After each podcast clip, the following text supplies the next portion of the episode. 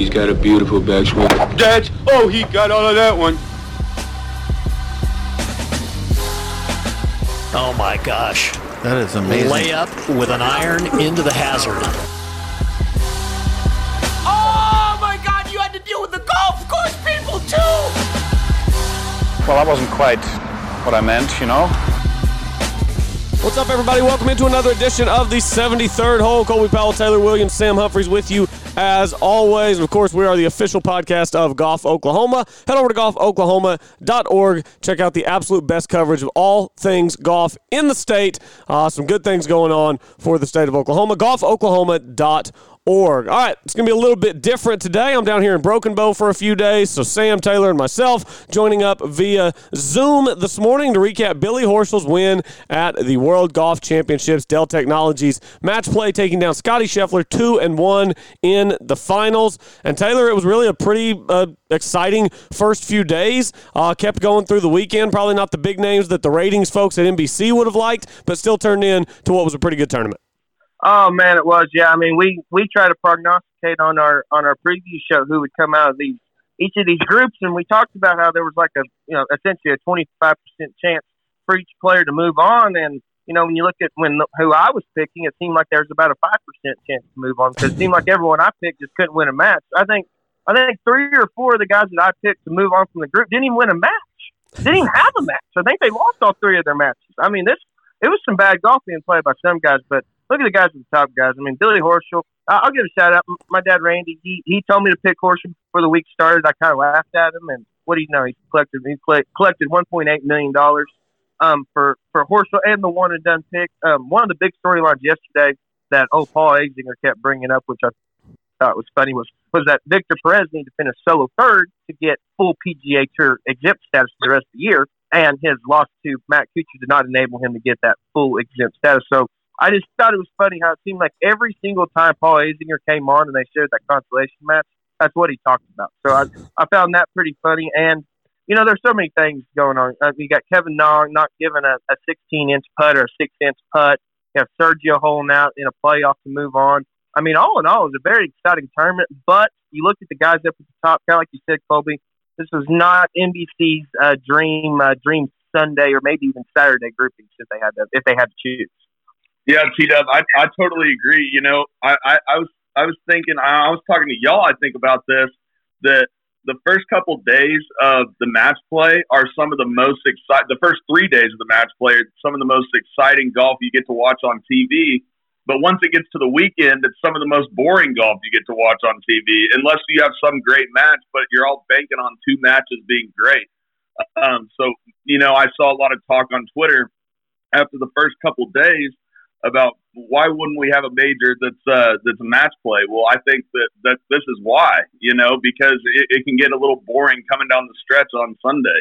But yeah, you're right. I think it can. I think that yeah, whenever you only get because we had talked about this just off air a couple times, you know, getting a, a major that would be match. And it's kind of funny how we were talking about it, uh, you know, on like Wednesday Yeah. and Thursday, and then social media blows up with the topic of which which major should be um, should have match play. And there's just there would be so many logistics go into it. I have a lot of ideas, but I think that's honestly for another show to get into. And my idea for it would be the PGA Championship. And there are ways that you could do it. Um, but I mean, it's just the the fact that match play is so unpredictable, and it's just the the talent gap between players, the talent gap between DJ at number one and who was 64, Robert MacIntyre or whoever the last one in the field was this week. Even um, I'm trying to look, Matt Kuchar is 56. who came out of that group? Exactly. Yeah. right. And and so we were. Yeah, I mean, it just compared to like the NCAA bracket when a an eight seed beats a one seed or a six or fifteen seed like Will Roberts goes through and almost makes it to the elite eight. It seems like such a shock. But whenever you're dealing with the 64 best golfers in the world, I mean, they can make birdies on any hole at any given point, and it makes it interesting. While at the same time, you know, we have stories like our boy Brian Harman, who seemed to played good every single round, and the matches he either lost or halved because the guys he's going against are shuttered like nine or ten under. You know, so I mean, I mean, Sam, you can reiterate to that. I'm sure you played a few match play matches where you were doing good and you got your ass kicked. yeah, hundred percent. Well, one time I'll just say real quick. One time I won uh, eight and seven and lost eight and seven in the same day. The person I lost to was fate on the second round. But anyway, but what I but what I'm saying, what I wanted to say was, in match play lasts so long. I mean, by the time it gets to that final match, it's like you you are. Uh, it, it's like everybody's getting lonely because, like Antoine Rozner, when we talk about Antoine Rozner, that seems like a year ago. Ever since he won that first match against DeChambeau, so um, a heck of a week by uh, by Horschel. I mean, that was just unbelievable uh, to come out of that and win the whole thing. Yeah, and the way that they're doing the Yeah, match I mean, play there's now, no doubt about it. Just, just I was just gonna say, Taylor, with the way that they're doing the match play now, you, you know, you've got the 16 groups, so you've got the top 16 players in the world are the highest seeded player in each group, and only one of the top 16 players in the world even came out of group play and got into the bracket stage, and that was Jon Rahm, who then got himself bounced once he got into the brackets. But it, it was just, it was really the week of the underdogs. We saw it on day one, Sam, with your boy Antoine Rozner, and then we continued to see upsets throughout. You know, Justin Thomas didn't play very good golf. Rory McIlroy didn't play very good golf. Dustin Johnson didn't play very good golf. Uh, a lot of guys, Collin Morikawa wasn't really doing much uh, that was inspiring. Billy Horschel actually came out of his group and went on to win the tournament. So, uh, Sam, I know last Wednesday, whenever we were watching, had to have been cool to watch uh, your UMKC buddy Antoine Rozner take down Big Bad Bryson DeChambeau. Oh, I mean, that was great. And then the shot he hit on 18 up over the tree, uh, that was pretty special. But then Bryson just screwing Tony over in the final in the final round of group play. Uh, all Bryson, you know, had to do was win his match. Uh, who was he playing? Who was Fleetwood, Bryson playing in that, in that group play in the in the last round of the group play? Tommy Fleetwood. Yeah, fairway. Yeah, Fle- yeah, he's playing fairway Jesus, and and and and Bryson three putts and ends up letting Fleetwood win that group. He screwed over Tony. Yeah, I mean, it was. It's so funny because it was put in a situation where I don't know how much soccer y'all watch, but like when the World Cup comes around and they get in the group play, and it's like some teams can just tie to move on because of the way the standings work, and you notice that a couple of times where guys could could move on just from having a match, and you know, I find I find that stuff fairly interesting, and you know, one thing, guys, I want to vent on just just before that we move on to any topics, and you know, and it- a situation where it benefited me in our pools, which I, and I'm still just going to talk complete shit against it. Whenever you have two players who have the same record in group play, and you do not go with head to head as the result, it is so freaking stupid. It's unbelievable. It's Kevin stupid, Sherman and Abraham us to have the Sergio A. the Sergio, yeah, you you eliminate stuff like that, but you don't. And, and at least then, Sergio beat Westwood whenever they played to move on. But like, here's my example: Kevin Strum and Abraham Ancer, they both go they both go finish two and one in the group.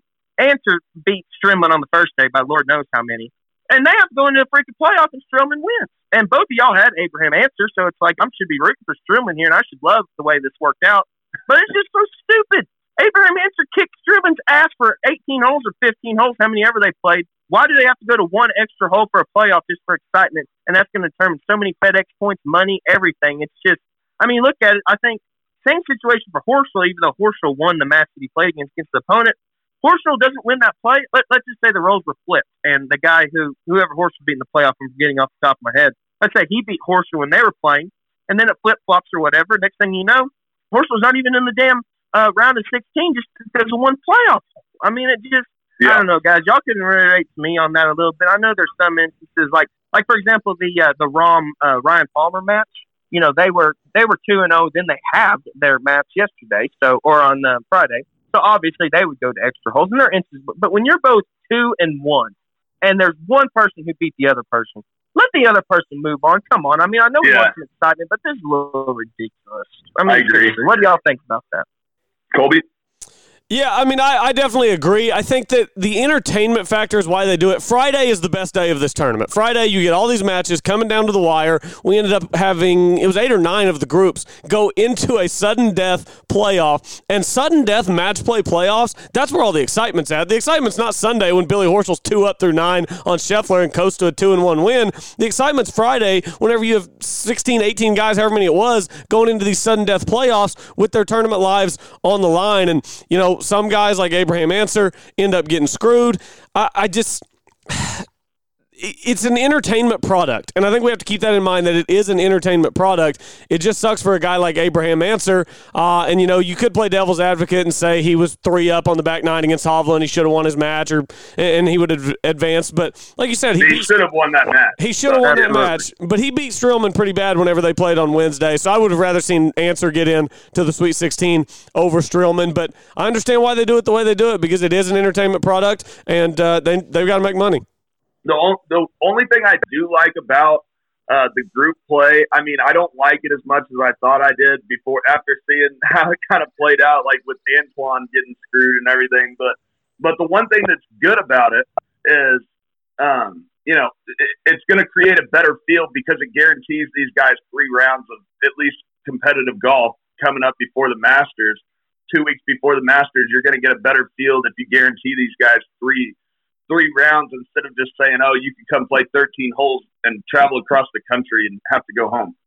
Yeah, I, I completely agree with that. I think that the move to pool play has definitely been has been beneficial. It's just that you know, I mean, I'm trying to scroll through here and see like like Daniel Berger, Eric, Eric Van was another match that was the same way. Um, let me see through here. Obviously, you mentioned Sergio and Westwood. Um, Brian Harman, Patrick Cantlay was another example of, of both guys with two and one. Um, let's see, Westwood, Sergio scrolling through here. Um, let's see, uh, Schaff. Uh, this this one that really was a little different. Chef, uh, Sheffley and Shoffley and Sheffley. Try saying that ten times really fast. Um, they were both one zero and two, so they went to a playoff um, on on Friday. And then, like I said, we mentioned uh, Horschel and Homa, um, and and so yeah, I mean, guys, I just and, and and it would sting a lot more if I had the other guy picked that lost. And I understand the drama side of it, and I just it's just it's just the logistics of it, man. It's just it's frustrating. I understand that it makes for great entertainment, and it, it really sets up good for the weekend, but man, guys, I, I'm just I'm just about who most deserves it most and who actually played the best in the pool. And then I don't I don't know would be a, a better tiebreaker than than head to head. I just don't think going to an extra eight and nineteenth hole as exciting as it was. And you know, obviously Sergio making the ace makes it look super super exciting, right? I mean, that's as great as it gets. But how many times are you going to go into a playoff and an ace wins? You know, I mean, it's just it's so seldom. And and you know, it's great drama, great excitement, but man, it's I don't know. It's just one of those things that it's just itching at my blood a little bit. It's something that I should be more mad about than I am, especially for the fact that all the golfers that I picked wouldn't have made it in, no matter if this rule was changed or not. Yeah, on my picks of Day and Hatton, they uh, they were throwing up all, all over themselves in that in that group play. Did you see Westwood's tweet after uh, Fleetwood made the ace?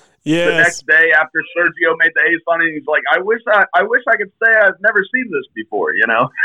Yeah, it was great. He's like, you know, get ace on two days in a row? That's pretty fun. Right. He's like, I thought I'd seen everything in the game of golf. I guess I hadn't. Uh, yeah, that's Taylor Williams, Sam Humphreys. I'm Colby Powell. This is 73rd Hole, the official podcast of Golf Oklahoma. We run, we want to remind everyone to go out and see the team at Diffee Ford Lincoln in El, Re- in El Reno. Pardon me. The Diffee Ford Lincoln team is pleased to announce that they have won the prestigious President's Award for 2020. The Diffee team is very honored to win this award because it is based on sales and service, and that is what they pride themselves on service after the sale. The Ford and Lincoln brand only give this award out to the top dealers in the nation, and the Diffee organization is the only dealer in the entire state of Oklahoma that received this award in both Ford and Lincoln in the same year. So, whether you're looking for the all new 2021 F 150 or the all new Lincoln Navigator, give the Diffee family a try. A place where you can deal directly with the owner, Lane Diffee, and also a place where you will never feel any pressure to buy. Diffee Ford Lincoln, just 20 minutes west of the metro, serving Oklahoma for 67 one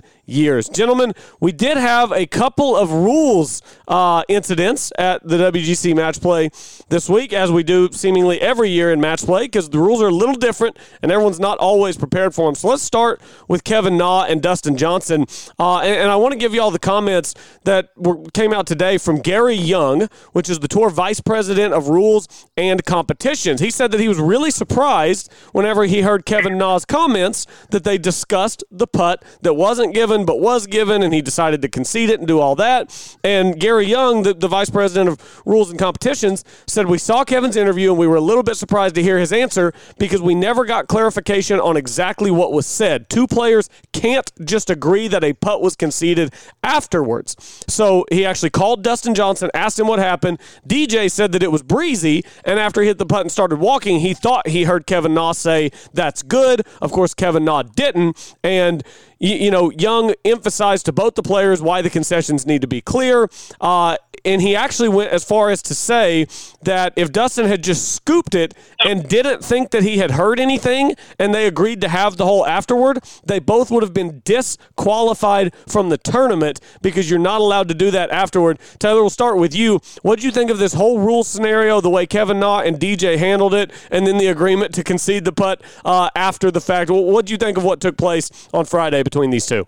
Yeah, very very fascinating stuff when you think about it. You look at there's so many different between stroke play and match play. Just another reason why the rules of golf just need to be a little bit of revamp, just because it can be so so damn confusing. And you know, the first thing I thought about it was was that um, what was it the um, the Solheim Cup a few years ago when Suzann Pettersen got ripped because she tried to um, I can't remember the lady's name who missed the putt and then she picked it up and didn't give it to her. And there was this whole big thing about sportsmanship about how I mean she just got ripped for it. She had to come out public apologies, all this stuff. Suzann Pettersen did. And it was a pretty big deal. And you know when I'm watching it, and so you know DJ just picks up the putt. And also the biggest thing is you know you say it's windy, you think you hear it. There's a big difference between saying that's good and good putt, right? Because you can say someone hit a good shot or hit a good putt and it's up by the hole like two or three feet, but that doesn't mean pick it up. It's good. So maybe Kevin Knox said good putt and he just did it or whatever. Maybe it's just instinct. Maybe DJ's lying and just picked it up out of instinct because it's like a three inch putt. Um, but like I said, the way I see it was that Kevin Na wasn't trying to make him lose the hole. I think Kevin was just trying to say, hey, I have this two and a half foot putt here that you're going to make me putt. Why don't I pick this up? You know, you give it to me like I gave you that six incher that, that I technically didn't give you, and let's just move on from there. And, you know, I think that whenever you actually do get into the rules of golf, like you say, there's so many things in match play that are in stroke play that would be two shot penalties, but in match play, they're just straight up loss of hole, which is so freaking penalizing. It's unbelievable. But that, with it being that straight loss of hole aspect, it just eliminates the hole like that. So as soon as that act happens, you have to move on to the next hole and go from there. And so, and I don't necessarily agree with it because it's two people playing match play. It's one v one. You should essentially be able to do whatever the hell you want to do. If y'all both y'all want to play for the red tees that day, do it. It's fair. Whichever. If y'all want to each give each people putts inside ten feet, go for it. Whatever y'all two agree on that day, that's the match you can go for. You look your opponent in the eye and you beat them. So I mean, I think if you want to disqualify both of them, which is technically what the rule should have been, I don't know. You guys can uh, reiterate this a little more. That would have been way too damn extreme if you ask me. Yeah, I totally agree. Uh, in match play, you know, it, like you said, it's it's between the guys. The guys, it, the only guy you're playing against is the guy in your group. So th- if that guy agrees to whatever you're doing, that guy's trying to beat you. So I don't understand why you would disqualify both of them. I don't even understand why that's a rule. Um, but just like in the, uh, just we saw like in the Fleetwood match against Bryson, Fleetwood hit it over in the stub, and technically Bryson played out a turn, but but Fleetwood didn't say anything about it because he was just trying to hit and and and go. You know, I mean, Fleetwood's down in the creek. Fleetwood hits it out and technically played out a turn. Uh, Bryson technically played out a turn, but Fleetwood didn't call it on him because it, there was no intent to to try to gain an advantage. And so in this situation, DJ's not trying to gain an advantage. DJ's not going to miss a six inch putt or whatever it was. I think in this situation, uh, I, I, if I was Kevin Na, I wouldn't have even said anything about it. But that's just me. Yeah, I know Kevin Na. Whenever he was Yeah, interviewed think- after the oh, round, go ahead, I, just Coach. wanted, I just wanted to say Kevin Na's comments after the round. Whenever he was interviewed, he he said that he had a short putt upcoming, and he said that he didn't want to be thinking about it while he was standing over his putt. So he said the reason that he said something to DJ initially was because he just wanted to get it off his mind so that he could hit his putt. I, I don't really think that Kevin Na or DJ were in the wrong here, assuming that DJ did think that he heard Kevin Na say something. Now you can always ask to further clarify. Say, hey man, did you did you say this is good? Is this good? You can always ask. But I mean, if DJ really t- truly did think that he heard him say it, then I don't think he's in the wrong for pulling it back. I also don't think Kevin Na's in the wrong for just going and saying something to him because Kevin Na, I mean, he wasn't trying to get a free hole win out of it. Um, so I don't know. What were you gonna say, Taylor? I was going to say, you know, like you said, Cole, he he didn't he didn't do it to win the hole. He had a he had a two and a half footer, which would have been to tie the hole. And it's like, okay, this guy essentially picked up a putt I didn't give him. Why should I have to hit this this two and a half footer to tie? And I think it's going about and and also the way that Na handled it, right? He had that uh, what was it, five footer on eighteen to win one up, and he basically did what he did with Tiger when they're in the same, group and picked it up right before it went in the hole, Which And was so it's kind of like ridiculous. You don't show someone up like that. Oh, it, it's yeah. I mean, you can go into it just a little bit further on, Sam. Um, let me finish my point real fast. You know, just of how, you know, especially with what happened on eleven, then you do that. It's just kind of like a slap in the face, slap in the face of DJ. And um, you know, while you know, for people who obviously didn't pick DJ and wanted him out of the pool, you know, that's fantastic and that's great stuff. And uh, I mean, and there's definitely more rules we want to get into because it's not even the stupidest ruling of the weekend, in my opinion, by any stretch. But um, and uh, you know, it's funny, Sam, because you told me a story off air about how Kevin Na isn't necessarily the nicest guy out there on tour, and so I thought it was funny that that happens right around the same time that you told me that story. You know, I thought it was for someone who gets a lot of a lot of good credit, and obviously you don't have to share the story if you don't want to. But um, I thought it was funny that someone who has maybe a reputation behind the scenes like that um, was doing something like that. I thought that was kind of funny. Yeah, that story's maybe for a different time and place.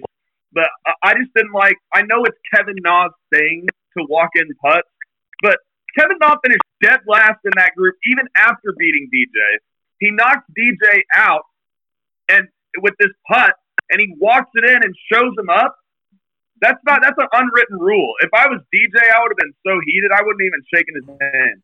I loved what Kevin Na did. I loved it. Walking in the putt, that's Kevin Na. It's on the back of his shirt. That's what he does. It's just that's just Kevin Na being Kevin Na. I don't think he was trying to show up DJ. Now I definitely do think it came across like that because you're playing the number one player in the world and you walk it in on 18. But I mean, Kevin Na walking in putts when he walked in that putt playing with Tiger at the Players, they were in like the, one of the first groups off in the morning on Saturday. Kevin Na doesn't care what the situation is. If Kevin Na hits a five footer and he knows it's going in the hole, Kevin Na is picking it up before it hits the bottom of the cup. That's what makes Kevin Na fun. I love it.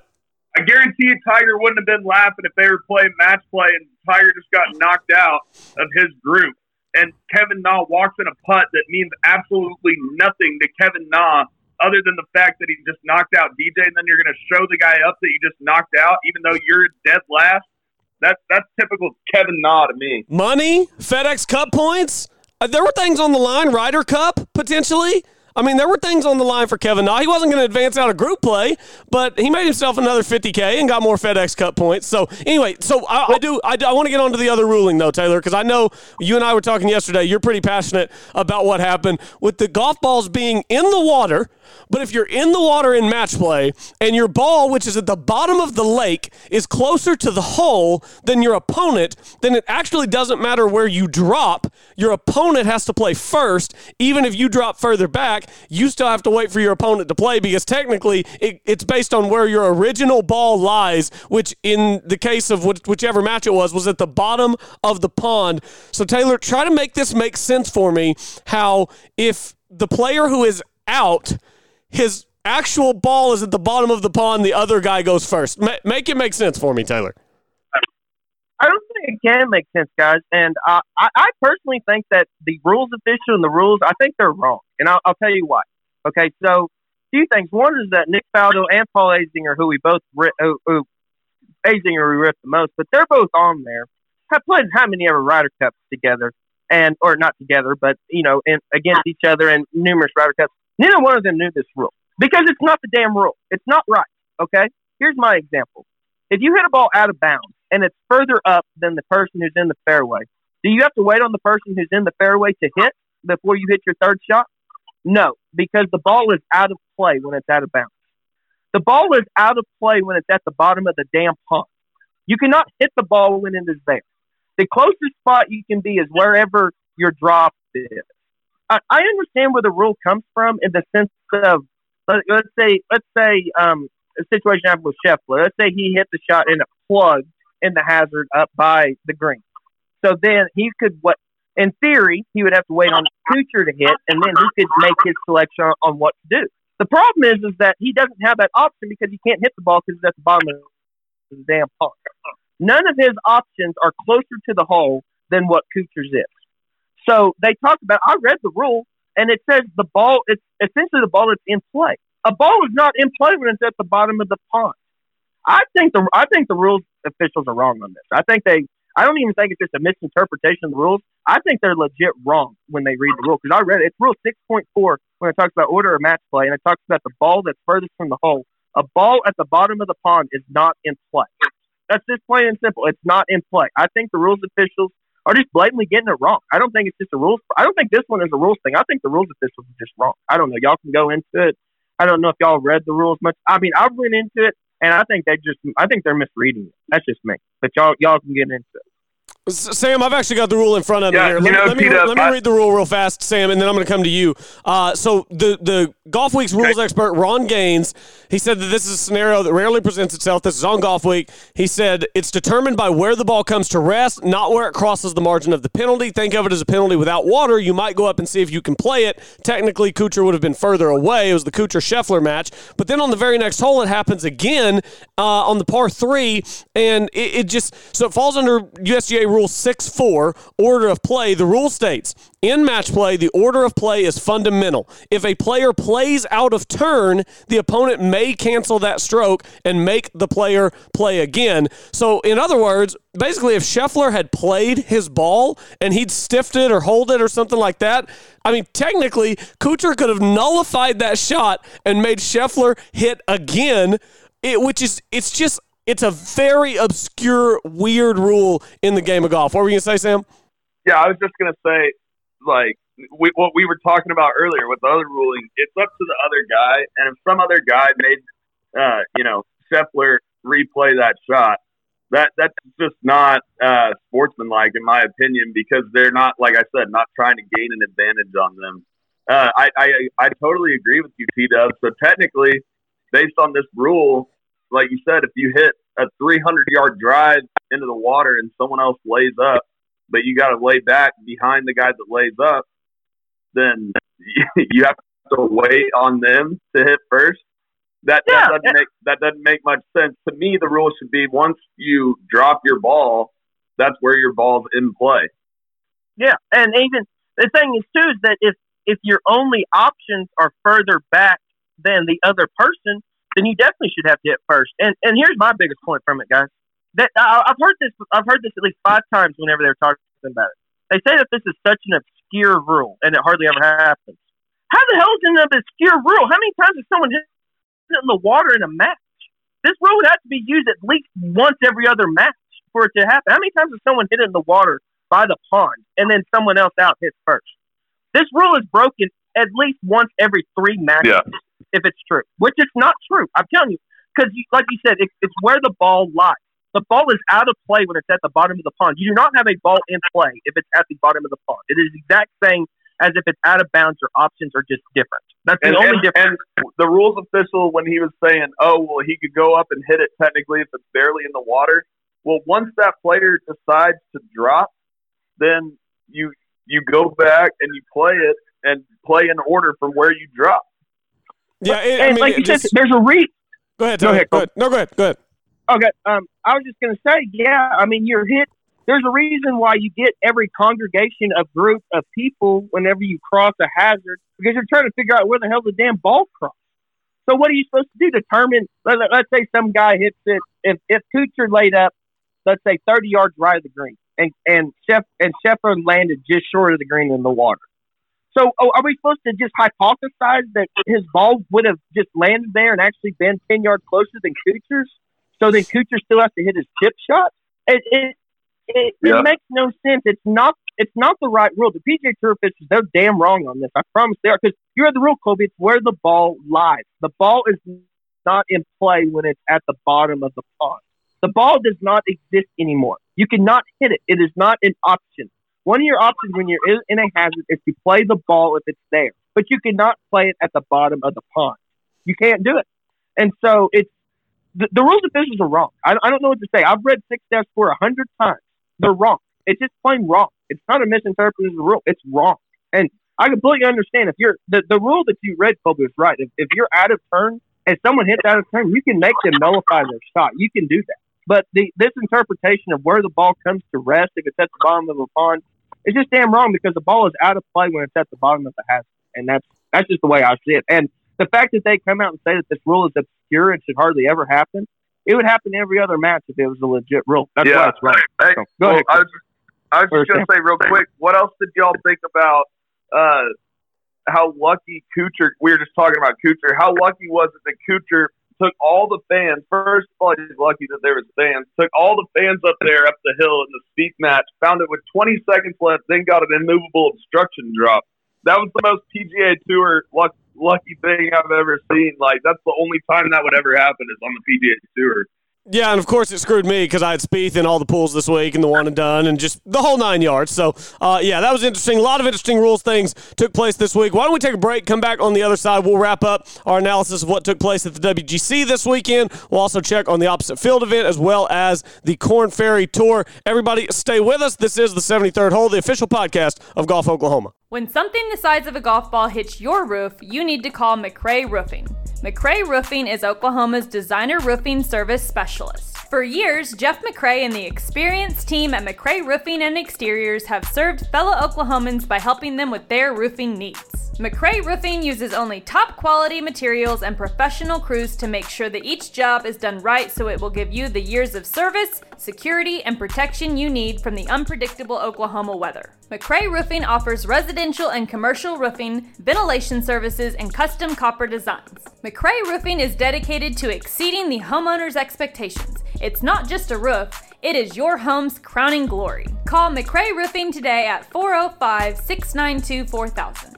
That's 405 692 4000. Make sure to also visit their website at McRayRoofing.com. That's M C R A Y roofing.com. Don't get caught with a leaking roof. Contact McRay Roofing for your free inspection today.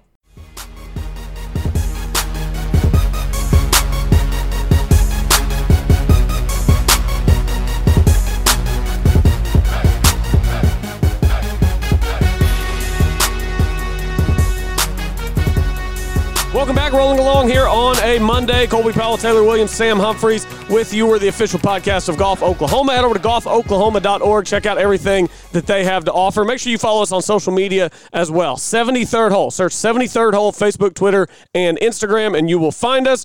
All right, as we finish to wrap up the WGC here, Billy Horschel takes down Scottie Scheffler in the championship match. Fellas, I'm curious what your biggest surprise and your biggest disappointment of the week is. Obviously, only one of the top 16 seeds make it out of group play, so there are a lot of options for biggest disappointment of the week. Let's start with you, Sam. Hit me with your biggest surprise and your biggest disappointment at the match play. Well, I got two. I got two big surprises that I can't choose between, but I'm going to have to go with Brian Harman. I mean, Brian Harman, if this was a stroke play event, would have run away with it. And then not only was he like 15 under after the first after group play, then he made eight straight birdies uh, in the in the match against Bubba Watson. I mean, it was unbelievable golf that Brian Harman and Scott Tway were playing out there. Really impressive stuff. Uh, and then I got to go with my biggest disappointment, uh, Jason Day. I mean, Jason Day with two losses, one win uh, on a course that he loves. I thought that he would have definitely a better week than that. And Scottie Scheffler out of his group actually ends up going and making it all the way to the finals. And then uh, also my my other surprise that I was going to say was MacIntyre, Bobby Mack making it out of the uh, of Group One with Dustin Johnson. I thought that that was not even comprehensible to happen before the week, but you know that's match play, March Madness. Yeah, no, I mean that, that's a definition of match play. Like I said, it's even crazier when you get down to golf, and I, I agree. I think I think old Bob MacIntyre was a uh, was definitely a long shot. Who knows if if the Kevin Na DJ match goes differently, DJ makes it out of there potentially. Um, I'll be honest with you guys. My biggest surprise, I had mentioned it on on our previous show. I thought the group of death, the quote unquote group of death, was overrated. But Friday, Friday we had a match between Kuchar and Kisner to get to the round of 16. JT and Louis, my pick, they had both they were both 0 2, which I thought I thought it was kind of funny how they um they send out there was I think two or three matches where both guys were 0 2, and they send them out the first two or three matches before anyone else. So I thought that was pretty funny. They're like, hey, get get your ass off the course so we can get everyone And- else out there that matters. And that that was a big win for Kuchar. That was a big win for Kuchar because Kevin Kisner had won eight straight matches in this tournament before that. eight straight. That's crazy, is it not? Eight straight matches in match play. I mean, we talk about how volatile it is. That's pretty crazy. And you know, go down to that, that's kind of my biggest surprise there, guys. I didn't think Kuchar would make it near as far as he did. going down some of my bigger letdowns, guys. I mean, obviously, I mentioned the same group, Louis, who I picked. He went 0 and 3, um, so that's not very good. Guy who I thought would do well in his group, Lanto Griffin, he went 0 and 3. Um, another guy picked Corey Conners, he went 0 and 3. And, and when I say 0 and 3, this he, there's no halves here. You're, you're getting you're getting beat every match. 0 and 3. You're not even getting half a point. It's just a disgrace. And so, you know, if I had to, I would go with with those guys as being my surprises, just because these were three guys who I thought were playing good golf going into the week. And you know, honestly, I'll, I'll throw the bigger, my, the biggest surprise out of all those because those were little less names. Guy who we both like, Sam Tyrrell Hatton. He went 0 2 Yeah. 1 this week in his group. Um, Sergio, it was Sergio and Westwood. Essentially, they they were the only two who had a chance. Um, Hatton was out of it after day two after he lost to Sergio.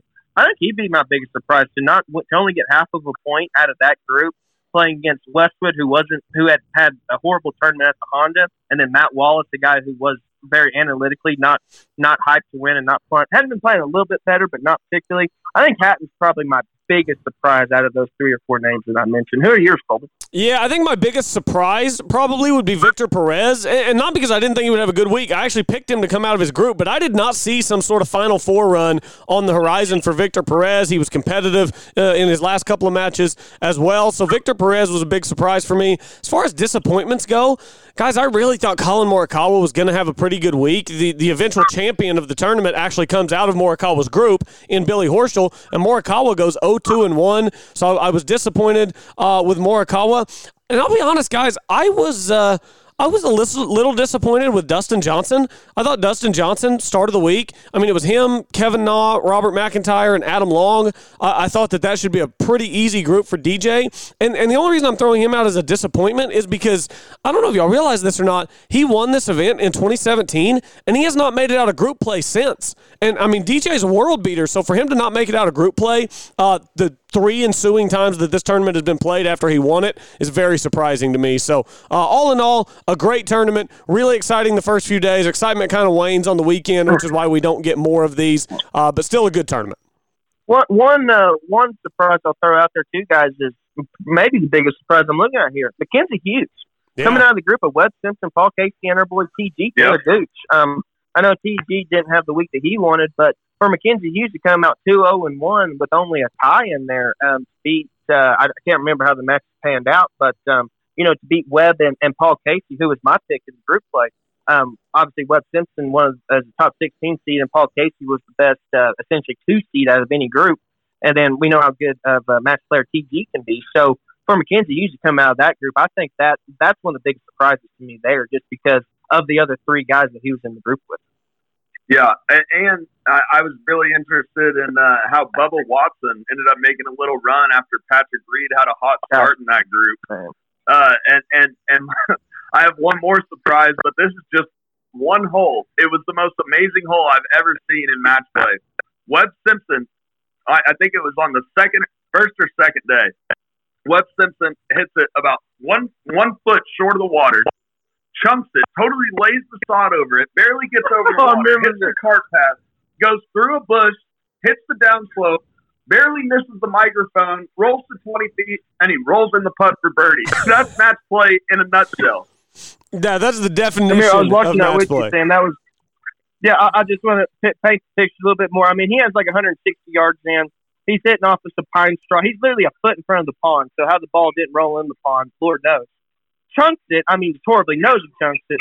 Hits the cart path 50 yards short of the green. Hops up, lands in the native grass. Hops out of the native grass. Rolls down, rolls through the rough, runs past the, the little microphones they have by the greens and the cord extension runs past all that onto a green, and, and there's water left of the green. Let, let me mind you this. So I mean, there's so many things that can go wrong here, and and Webb Simpson just pulls it off. One more interesting shot. I get get get y'all's take before we move on to the other events. What in the world was Horschel doing in that semifinal match on that par five? That's a great question. I have no idea. I have no idea what he's Oh, doing. uh, what, was it his third shot? Is that what it was when he was trying to punch an iron? And he made like it looked like he was trying to punch it under a tree for the middle of the fairway. Looked like your hybrid punch S shot back from high school. He said after the round, he said that he was trying to just He keep like it low. chunk hooked it. Yeah, he said he was trying to keep it low and that he didn't commit to it because he pulled the wrong club. He said it was a wrong club and he didn't commit to it. And he just, he was laughing at himself about it after the round because it, I mean, it's truly one of the most atrocious shots you'll ever see a professional hit. But it's so And, Oh, go ahead. and- oh, yeah, I was just gonna say not just that shot, but in, on 16 of the final, he flew the greens from 108. Got lucky that ball didn't plug on Yeah. him, and then ended up getting it up and down to basically win the tournament. no doubt that was clutch. That was clutch. And you know, just going back to even that that horse, it's so funny because normally when a pro hits a shot and they let go of the club, you can't really see what it's doing because Horschel kept it so low.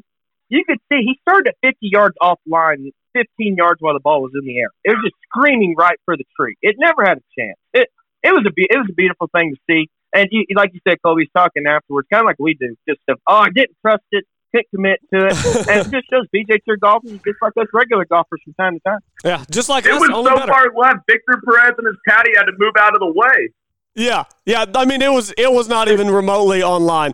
Uh, our one and done picks for the week. I had Sergio and Spieth, so that was a decent little uh, T9, T16 or T9, T5 there uh, for Spieth and Sergio. Taylor, you had Niemann and Oosthuizen, and Sam had Day and Hatton. Uh, so Taylor's still well out in front for the season. I chipped away a little bit, but Taylor's at about 4.7 mil. I'm at two mil, and then Sam is at about 1.3 mil. So that's where we stand in one and done. DraftKings this past week, I had it coming down to Scheffler and Horschel. There's one other guy in our DraftKings pool who had Horschel. I had Scheffler. I was down by one point going into the finals, so I needed Scheffler to win that match, and he did not. So another runner-up in DraftKings this week, fellas. There was some other really good golf play. Let's start with the opposite field event in Punta Cana. The Devil's Elbow, the finish coming in. I don't know if y'all watched any of that. It was brutally windy every day. It always is, and I was actually really happy to see that Joel Dahmen came out on top. Ends up winning it by one over Rafael Campos and Sam Ryder. Joel Dahmen on Twitter has made himself really likable. He, he's the, the guy that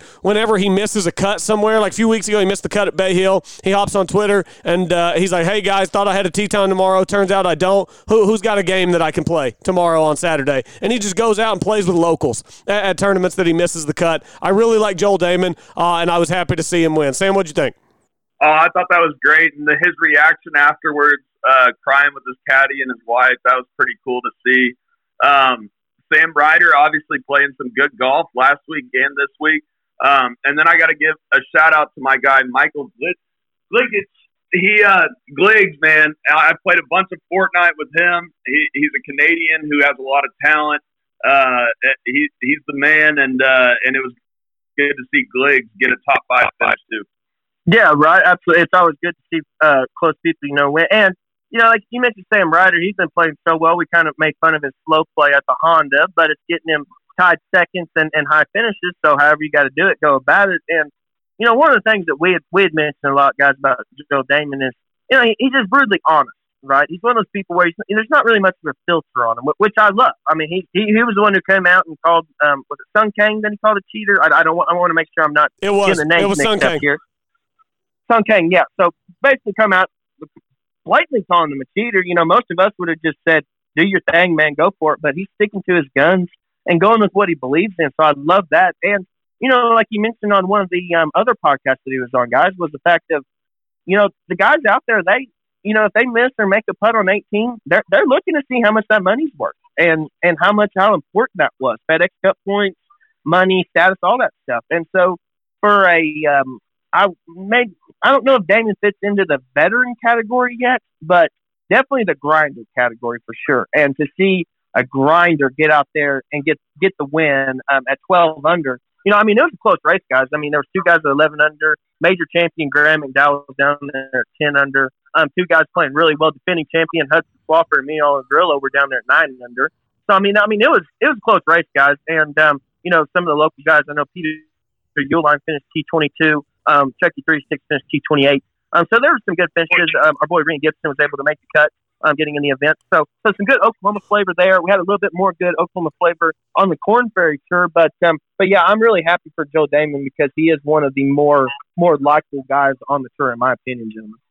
Yeah, and Joel Dahmen Taylor, I think, like you said, I think he can be qualified as a veteran grinder. He's 33 years old. This was his first tour win. You know, he, he made headlines four or five years ago because somebody was asked him about winning, and he's like, "Look, winning's great, but if I can play out here for 20 years, making a million and a half a year, it's not a bad life, whether I win or not." But I, I know that it meant a lot for him to get this first win, so it was cool to see that from Joel Dahmen. Uh, and then, guys, how about the the prime event of the week for the local guys was on the Korn Ferry Tour where Max McGreevy, you know, he's 65, 67, 69. He's trying to go wire to wire. That's a lot of pressure uh, to do that on the Korn Ferry Tour. Adam Svensson catches him with a Sunday 66. They go into a playoff. Svensson birdies the second playoff hole, a par five. So Max McGreevy ends up runner up, losing in the playoff. But Taylor Moore, friend of the show, he comes in solo sixth. Uh, Kevin Dougherty was in there, T16 at 12 under. So it was a, a big week, particularly for Max McGreevy and Taylor Moore. Sam, what do you think about the way those guys played on the Korn Ferry Tour?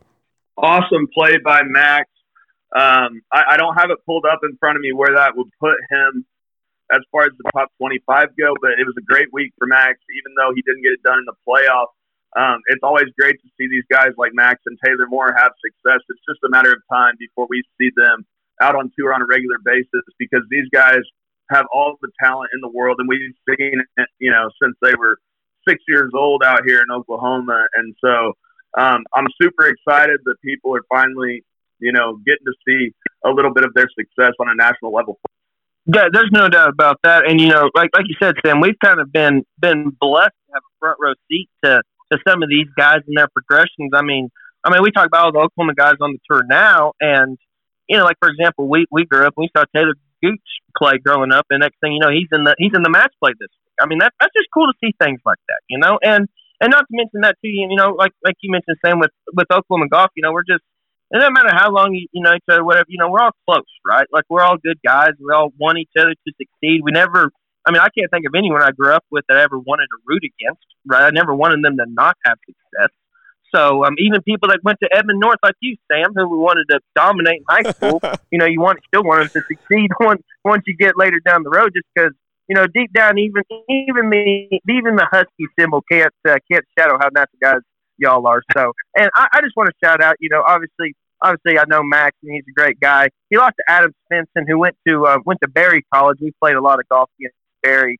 Um, Oklahoma Christian did. Adam was. Adam, I never played with him in the group, but a phenomenal player Adam is, and um, really good for him as well. Wish he would have beat someone besides Max in a playoff, but still good for him. And and aboard Taylor Moore. I mean, I, I just love Taylor to death. Um, he ended up going. Unfortunately, he was on fire. He was six under through 14 holes, um, 15 holes actually, and then um, but, uh, and then bogeyed 16 and 18 was a par five that he wasn't able to birdie. Ended up losing by two. So I think that may be something that stings with him just a little bit. But at the same time, we all know that the most of the time your best lessons are the ones where you don't get the job done. So I think this is going to be something that propels him even further, gentlemen. And just some other local names here. Kevin Dougherty finished 16th in the event, and um, I had at least one or two more. Uh, Tyrone Aswegen from um, o- Oklahoma City finished uh, made the cut, and Josh Creel as well made the cut. And I may have missed one in there. If I did, I apologize. But but man, guys, Oklahoma Oklahoma guys, they're they're not because before it was they were just making the cuts and kind of contending. Now we got guys in playoffs, losing tournaments, finishing top five and six, and they're just progressing in the right direction. And I don't know about y'all, but it really warms my heart to see, to see these guys playing so well. Yeah, it's a ton of fun to watch. Uh, just let me uh, season long points race, Sam. You brought that up. So Taylor Moore this week moved from 70th to 59th in the season long points race, and Max McGreevy this week moved from 19th to 11th. And obviously, top 25 is where you want to be. So Max McGreevy comfortably in the top 25 right now, and Taylor Moore trying to work his way in. Yeah, absolutely. And um, obviously, while we were mentioning local guys, I, I mentioned Brian Harman earlier, uh, but I didn't mention the fact, obviously, with uh, with uh, Scott Tway on the bag, that's the local flavor. Um, but with his play in the match play this week, that also qualified him for the Masters based on his world ranking. Yes. And so that was huge for Brian Harman. Yeah, big time. Big time stuff for Brian Harman and for Scott Tway. I, I, yeah, go ahead, Taylor. Oh, I was just gonna say I, I I love seeing that from from Brian, and you know, like we always mention, guys, we talk about how how it's coming to a distance game and just bombers. And Brian can hit it far. I mean, he's five seven, so he hits it about as far as he can for a tight. But he's not known for that. He's known for his short game, his putting. He's known for having one of the best best caddies out there in turn, Scott Tway. So um, I mean, just just fabulous stuff to see him getting the Masters. And you know, sneaky left-handers like to get around that place because they're able to fade it.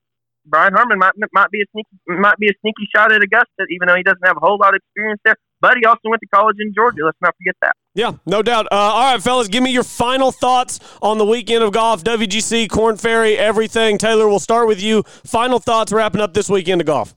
Man, man, I, I don't even know where to start. Honestly, um, first thing, just shout out to all the all of our friends and local guys that are playing well. It just really warms my heart, and I know that, that for example, either Max and Taylor, who are on the Korn Ferry now, they'll be on the PGA Tour very soon. So just be patient, guys, and y'all be out there. And you know, unfortunately, I would love to say that the match play was just an outstanding, stellar event, and it really was. It was great entertainment. But I think that not even necessarily the uh, the Kevin Na rule situation, because I've seen that happen before, but this horrible, horrible misinterpretation of this match play rule of the hazard, I think is it, it, it's really bad. It really is because if it is if that is the rule, it needs to be rewritten because it's not written like that. And everyone who plays a match play match has violated that rule at one time or another. So that's really what I take away from it, guys. I don't know. Kind of like Sam mentioned earlier, it may just be a, an effect because this happened on Sunday, and like Antoine Rozner beating Bryson felt like it happened eight years ago now. So I don't know if that just has something to do with it, but um, but yeah, that's kind of what I'm taking away, and just you know, just another year of the fact that what do you say, Colby? One of the top 16 seeds made it through to, to match play, and I mean, it just it, it's crazy to think about. So you do that, and 25 percent of people you would think one out of four would make it. Only one of the top 16 players make it. It's just such a volatile tournament, and it goes to show why running out the big dogs in, in your pools, especially one and done, is wasn't necessarily worth it. I mean, Horst was the 30th ranked player in the world or whatever, so that that that's great. Um, but yeah, like running out like DJ or JT isn't going to get you anywhere. And so I think this is another example of how such a volatile tournament. And I think that in the future, I'd love to see more match play tournaments. I just think there's a better way that you can implement the kind of eliminate as much volatility as, as there is now. But we'll go into, into that into on a later show, guys. So, what are your final points, Sam? What I took away from this week is that we are now officially one week away from Masters Week. Yeah, yeah. And last week, and last week in the match play, two weeks away from Augusta, you had Sergio play great golf, former winner. Bubba Watson, former winner, playing great golf. Jordan Spieth, former winner, playing great golf. I think we got a lot to look forward to. Plus, Rahm, he would be my favorite but we don't know if he's going to be there. It's going to be interesting, boys. We're only one week away from Masters Week, and I cannot wait. That is a great takeaway, Sam. Well said. Cannot wait for the Masters next week. Uh, my, my biggest takeaway from this weekend is just how much better all these guys are on tour than just the best guy at any of your local clubs. I saw a shot this weekend in Punta Cana. It was 156 yard par three, but the wind's blowing directly in at him off the ocean. Thomas Pieters pulled out a five iron from 156, brought it back to about his ribs, and chipped it. Literally hit it like a chip shot from 156 with a five iron, hit it like 12 feet into the wind. Just the shots that these guys have, I continued to watch guys get in trouble over and over and over again at the match play, just kept getting themselves in bad spots, and they were making pars. It, it was just over and over again. Scottie Scheffler yesterday in the final match hooks it over against a boundary fence, has to take an unplayable drop and, and lay up in the fairway, gets it up and in for par. These guys are just so, so good, and there was such high quality golf played this weekend across all tours, and I just continue to be uh, in amazement at the shots that some of these guys can pull off. So, another great week of golf. We're back tomorrow to preview the Valero Texas Open. Big tournament for a lot of guys. Last chance to get a miracle win and get into Augusta. So, we'll be bringing you that tomorrow. Make sure you head over to golfoklahoma.org. Check out everything that they've got to offer. Thanks for listening once again to the 73rd Hole, the official podcast of Golf Oklahoma.